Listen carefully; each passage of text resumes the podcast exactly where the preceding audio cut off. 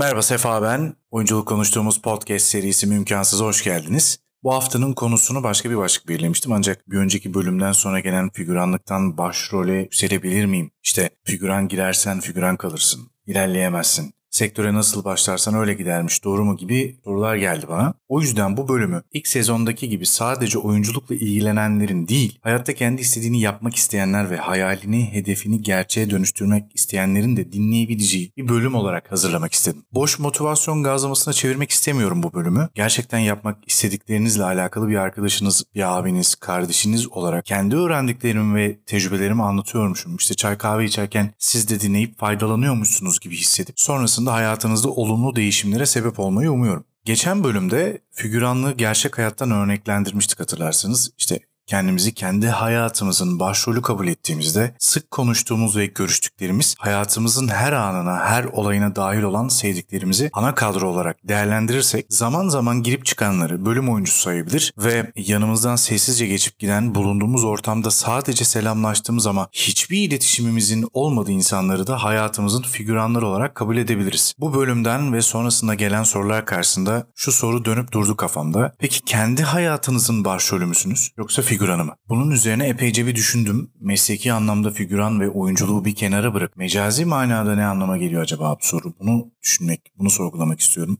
Belki ilk bakışta bunu şöyle cevaplayabilirsiniz. Kendi hayatım bana ait. Bana ait olanda da başrol dışında bir şey olmam mümkün değil diyebilirsiniz. İlk izlenim öyle gibi gözüküyor ama sanırım içeride başka yanıtlar var. Figüran sette destekleyicidir. Emeğin ucundan tutan, bir işin ucundan tutan e, yine diğer herkes gibi görevini yapan biridir ama kamerada varlığıyla yokluğu da birdir ya. Kendi hayatınızda da kendinizin varlığıyla yokluğu bir mi? Bunu hiç düşündünüz mü? Benim bir dayım var. Kendisi Türk sinemasına yıllarını vermiş. Başrol oynadığı işlerle beraber 40-50 sinema filmi bırakmış sektöre. Bizim ailede sadece ikimiz bu sektördeyiz. O yıllar önce bırakmış sektörü ve diğer mesleği olan diş hekimliğine devam etmiş. Bizim ailede de tek uğraşan ben olunca işte bak dayın da bıraktı sen de mühendisliğe geri dön gibi çok konuşma olmuştu zamanında. Çünkü her oyuncu tırnak içinde açtır ve yine tırnak içinde asıl mesleği olmalıdır diye düşünüyorlar. Bunu bir hobi olarak görürseniz hobi olarak kalmaya devam eder. Meslek olarak görürseniz meslek olur. Neyse geçenlerde öğrendim ki neyse geçenlerde öğrendim ki dayım maalesef kansermiş ve ileri bir evredeymiş. Yanına gittiğimde biraz sohbet etme imkanımız oldu. Dayı dedim şu an olsa hala oynamak ister miydin? Böyle bir durdu çok dedi böyle hasret kalmış bir şekilde. Sakın sen vazgeçme oğlum dedi. Şimdiki aklım olsa asla bırakmazdım. Bir oyuncunun içinde oynama isteği ölene kadar devam eder dedi. Gözlerin içindeki o arzuyu, isteği, ve maalesef vazgeçmiş olmanın pişmanlığını gördüm. Dayı dedim belki birlikte bir filmde oynarız bir şeyler yaparız. O senaryo geldi yok. Bu senaryo geldi yok. Yengenin kıskançlığına reddettik hepsini dedi. Çok şükür enerjisi keyfi yerindeydi ama bu sohbet bana şunu sorgulattı. Karşı tarafın isteklerini, hedeflerini, karşı tarafın isteklerini, hedeflerini, hayallerini yok sayarak onları kendi hayatlarının figüranları olmalarını sağlıyoruz. Onların bir önemi yokmuş ve sadece sizin istek ve taleplerinize göre hareket etmeleri gerekiyormuş gibi davranmamalıyız. Bu istek ve talepler hemen o an gerçekleşmeyince yaftalamayın. Karşınızdaki kişi evladınız, büyüğünüz, sevgiliniz, eşiniz, kardeşiniz her kim olursa olsun kendi hayatlarının figüranları olmasınlar. Kararlarını değiştirmeye, istek ve hayallerini kötüleyip yoldan çevirmeye, sürekli olumsuz konuşarak hedef yürüyüşünü yavaşlatmayın. Tam tersine ne kadar destek çıkarsanız bunun dönüşü o kadar çok olur. Daha önceki bölümlerde de söylemiştim. Şu kendini sev, kendini önemse. Sen değerlisin.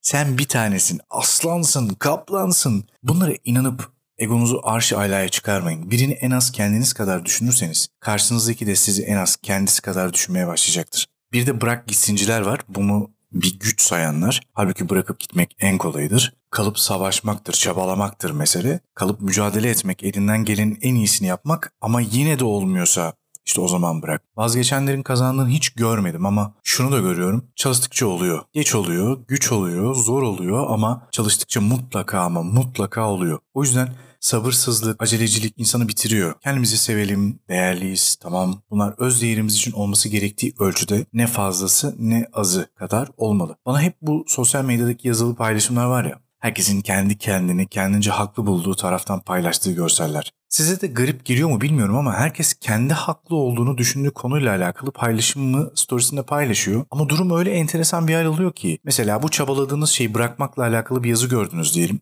Yazıda şöyle desin senin için çabalamayanı bırak gitsin. Bunu da hikayelerinize eklediniz ve Kırgın olduğunuz kişiye de lafı soktunuz. Peki ya o da kendini haklı görüyor ve o da aynı hikayeyi size laf sokmak için paylaşıyorsa? Olaylarda her iki tarafı dinlemediğimiz için Olaylarda her iki tarafı dinlemediğimiz için kim ne derse ona inanıyor ve herkesin kendi haklılığına inandığı yerden gördüğümüze inanıyoruz. Sevgilinden ayrıldığında seni pohpohlayan erkek veya kız arkadaşlar gibi. Onlar teselli verme niyetiyle farkında olmadan ya da bilinçli bir manipülasyon yapıyorlar.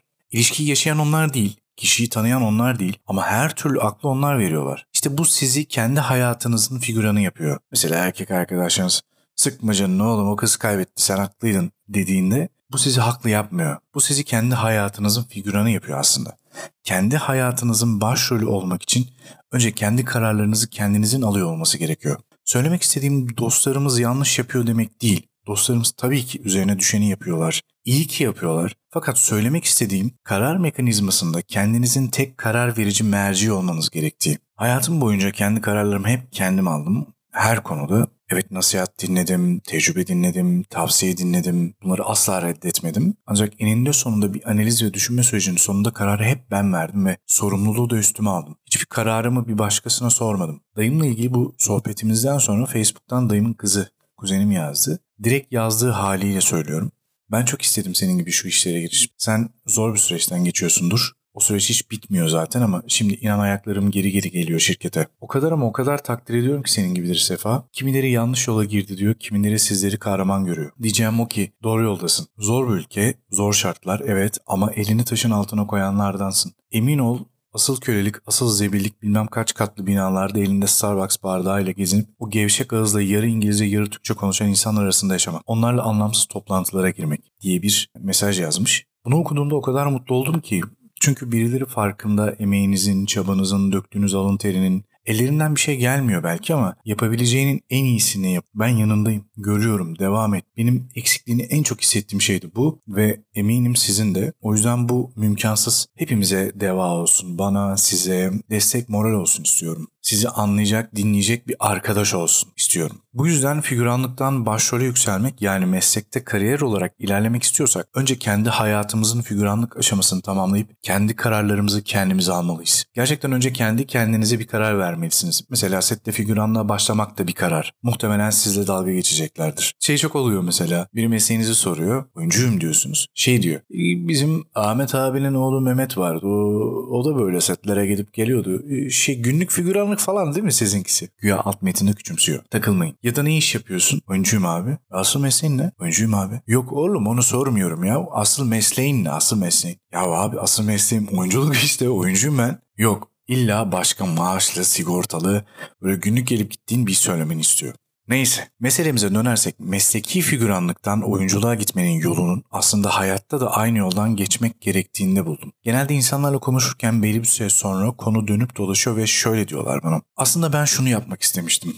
Peki ne oldu da yapmadın diyorum. Ailem istemedi, göndermedi. Benim yapamayacağımı düşünüyorlar. Aslında haklılar da rahatım ben de. Biraz öyle zorlamaya falan gelemem gibi. Tamamen inancını yitirmiş, kendi kararlarını ailesi tarafından alınan, figüranlığa indirgenmiş bir durum. Dolayısıyla aslında sizin yaşantınızda sizin adınıza kararları başkaları alarak başrolü onlar oynamış oluyorlar. Evet aileyi, sevdiklerini, eşini, dostunu mutlu edebilmek ve onların mutluluğuyla mutlu olmak harikulade bir duygu. Ancak aşırı bencilleşip kendinden başka birini görmemek ya da aşırı fedakarlaşıp kendini unutup sadece onların mutluluğu için çabalamamak lazım yine dengesi olma yine dengede olması gerektiğini düşündüğüm bir durum bu. Böylece her iki tarafta eşdeğer mutlulukla birbirlerinin hayatlarının başrolü olabilirler. Mesele birlikte başrolü paylaşabilmek. O yüzden kendi kararlarınızı henüz alamadığınız ve yetkin olamadığınız yaşları figüranlık olarak değerlendirsek kendi bilinciniz, farkındalığınız oluşup yetkinliğiniz, yetişkinliğiniz geldiğinde aynı gelişimin hedef, yol, istek ve kararlarınızda da başrol olarak değişip dönüşmesi lazım. Eğer bu dönüşmezse ya figüran kalmaya devam edersiniz hayat boyunca boyunca ya da zincirleri kırıp hedefe ulaşırsınız. Hayatta mutlaka hepimiz samimiyet seviyelerimize, tanışıklığımıza, iş paylaşımlarımıza göre birilerinin hayatında figüranken birilerinin hayatında da başrolüyüz. Kimi ne kadar hayatımıza ne biçimde alacağımız veya almayacağımız bizim kararlarımızdan geçiyor. Ee, bir yanımı anlatmak istiyorum. Askerliğimi kısa dönem olarak Ankara'da yaptım. Kara Havacılık Komutanlığındaydım. Görevim koğuşluk nöbetçisiydi. Yani akşam 7'den sabah 7'ye kadar 12 saat nöbet tutuyordum silahlıkta. Bu süreçte kendime ÖSS kitapları almıştım çarşıya çıktığımda. Bütün gece hem nöbet tutuyor hem de ders çalışıyordum. Gündüzleri de uyuyarak geçiyordu zaten.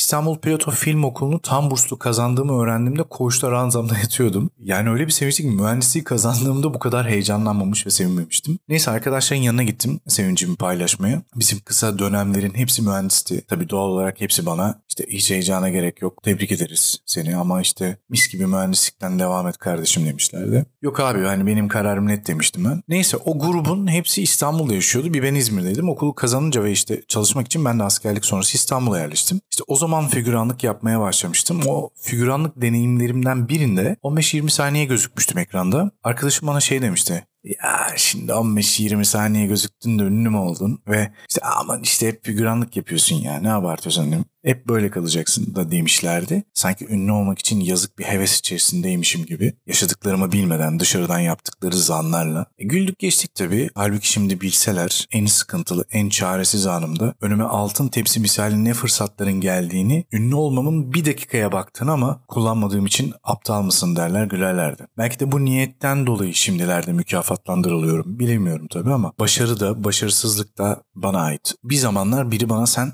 sektöre aşırı aşık olduğum bir kız gibi davranıyorsun demişti. Daha iyi durum tespiti görmedim kendi yolculuğumla alakalı. Evet bu kız gerçekten, evet bu kızı gerçekten çok seviyorum ve sözle söylemek yerine varımı, yoğumu, zamanımı, emeğimi bu kıza harcayarak sevgimi gösteriyorum. Çok şükür bugüne kadar seviyorum dediğim hiçbir şeyin altını doldurmamazlık yapmadım. Çünkü seviyorumun başka bir karşılığını bilmiyorum. Karşı tarafın bunu anlamamış olması veya yanlış anlaması benim problemim değil. Ben kendimden sorumluyum. Kimse ünlü olmak için parasız kalıp kilometrelerce yürümek zorunda kalmaz. Kimse ünlü olmak için aylarca boş buzdolabı ile sadece evde tostla beslenmez. Saatlerce toplu taşımalarda yollarda zaman harcamaz. Anlamadan, dinlemeden sadece dışarıdan gördüklerimizle insanları bir kalıba, biçime, şekle sokmamalıyız. Neyse demek istediğim şu ki onlarca insan sana yapamayacağını, başaramayacağını söyleyecek. Senin adına senin hayatın için karar vermeye çalışacak. O yüzden net ve kararlı olup kendi yolumuzu kendimiz çizmeli ve kendi hayatımızın başrolü olma çabasında olmalıyız net ve kararlı nasıl oluruzun cevabını Mümkansız'ın birinci sezonda bulabilirsiniz. Peki kendi hayatımızın başrolüne nasıl ulaşırız? Nacizane benim kendi bulduğum çözümlerle alakalı birkaç başlıkta topladım burayı. Birinci adım kesinlikle sürekli eski olumsuz olayları konuşmak olarak belirleyebiliriz. Bu o kadar kötü ki içinizden atamadığınız sinir, hırs, intikam, acı vesaire duygusu her neyse onu her konuştuğunuzda bu konuyu diri tutacak ve beyin bunu konuşarak, düşünerek geçirdiği için yeni şeyler üretmeye, hayallerin peşinden koşmaya harcayacak ne yeri ne enerjisi kalacak. 2. Ben diyorum aynı sen diyorsun Konya problemi. Genelde bir sorun olduğunda o sorunu oluşturacak veya sebep olduğunu düşündüğümüz türlü bahane ve sebepler üretiyoruz beynimizde. Halbuki sorun tek ve net. Çözümü de belli ama dolanmayı ve dolandıkça sorunu görmemeye çalışmayı seviyoruz.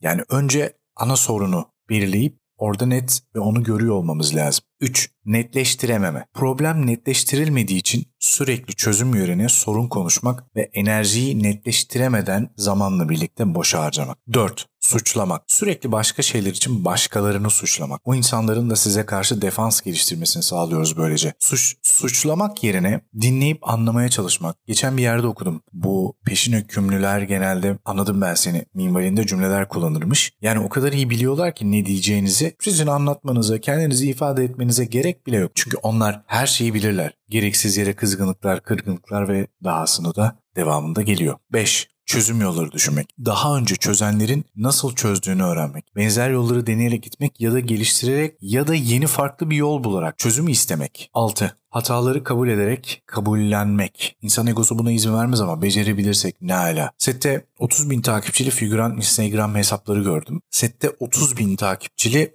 figüranlar gördüm. Instagram hesapları var. Gerçekten figüranlığın PR'ını müthiş yapmış ama girilen havaları görmeniz lazım. Ben oyuncuyum, şu projede de oynadım, bunda da oynadım gibilerinden. Maalesef tersten ilerlemek oluyor bu. Yalancı başrolden figürana düşüş. Bir işe başlangıç motivasyonunuz eğer para ve ünse bu o işe tersten başladığınızı gösterir. Dinlediğim ve başarılı olduğunu izlediğim, dinlediğim ve başarılı olduğunu izlediğim, okuduğum tüm girişimlerin ortak bir yönü var. Hepsi nasıl bir çözüm üretiriz? Nasıl bir nasıl iyi bir ürün ortaya koyarız? Nasıl bir eksiği tamamlarız ortaya çıkmış fikirler. Parayı tabii ki düşünmüşler ama ana başlangıç motivasyonları olmamış. İşi iyi yapmışlar. İşi iyi yaptıkça para ve ün devamında gelmiş ve hepsi konumlarında iyi birer marka olmuşlar. Bir gün İstanbul Film Akademi'de Nazan Kesal ön eleme yapıyordu kurs için. İçeri girdim karşısına oturdum. Üç kamera beni çekiyor. Ortada sağda ve solda. Nazan Hanım'ı da görünce heyecan tavan tabii. O zamanlar yardımcı oyunculuk falan yapıyordum. Herkes bana işte gitme, gitme, sektöre nasıl girersen öyle gidersin, buradan ilerleyemezsin falan gibi şeyler söylüyorlardı. Tabii benim kafa allak bullak. Bir yandan çalışmam, çabalamam lazım. Öyle olmazsa nasıl olacak diye düşünüyorum. Bir yandan da acaba bu işin rajonu mu bu? Profesyonel davranıp evde beklemeli miyim diye düşünüyor. Kafayı yedim yani.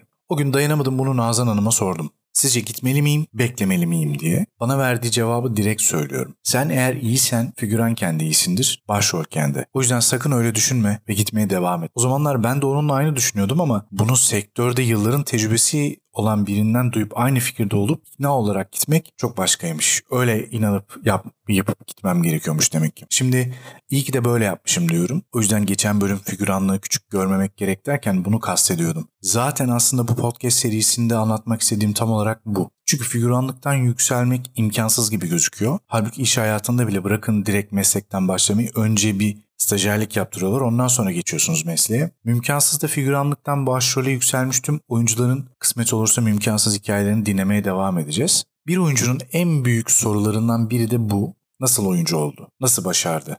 Ben de herkesin nasıl bir yol izleyerek oyuncu olduğunu merak ederken birçok biyografi ve röportaj okudum. Bu röportajlardan birinde Arnold Schwarzenegger şöyle diyor. Ailenizi suçlamayın. Başarılı olmak için sürekli sırtınızı sıvazlayan sevgi dolu bir ebeveyne ihtiyacınız olduğu tam bir palavra. Babamla aram hiçbir zaman iyi olmadı. Bana hiç inanmadı. Hayallerimi aşağıladı, tercihlerimi onaylamadı. Beni başkalarının önünde defalarca küçük düşürdü. Şimdi düşünüyorum da iyi ki öyle yapmış. Ona olan hırsımı kendime vurduğum bir kırbaç gibi kullandım. Vazgeçmeyi düşündüğüm zamanlarda o kırbacı belime vurdum ve savaşmak için yeniden ayağa kalktım. Elimden tutsaydı muhtemelen sıradan biri olurdum diyor. O yüzden şunu anlamalıyız diye düşünüyorum. Hayatta kalma mücadelesinde tek başımızayız. Kimse bize güzel bir hayat sunmayacak ve bunu bedelini ödemeden biz kazanamayacağız. Umarım sadece oyunculukla ilgilenenlere değil, herkesin derdinden anlayan, sorununa çözüm bulabildiği bir bölüm olmuştur. Türkiye'nin ilk ve tek oyunculuk podcast'i Mümkansız'ın yeni bölümünü dinlediniz. Bir sonraki bölümde görüşmek üzere.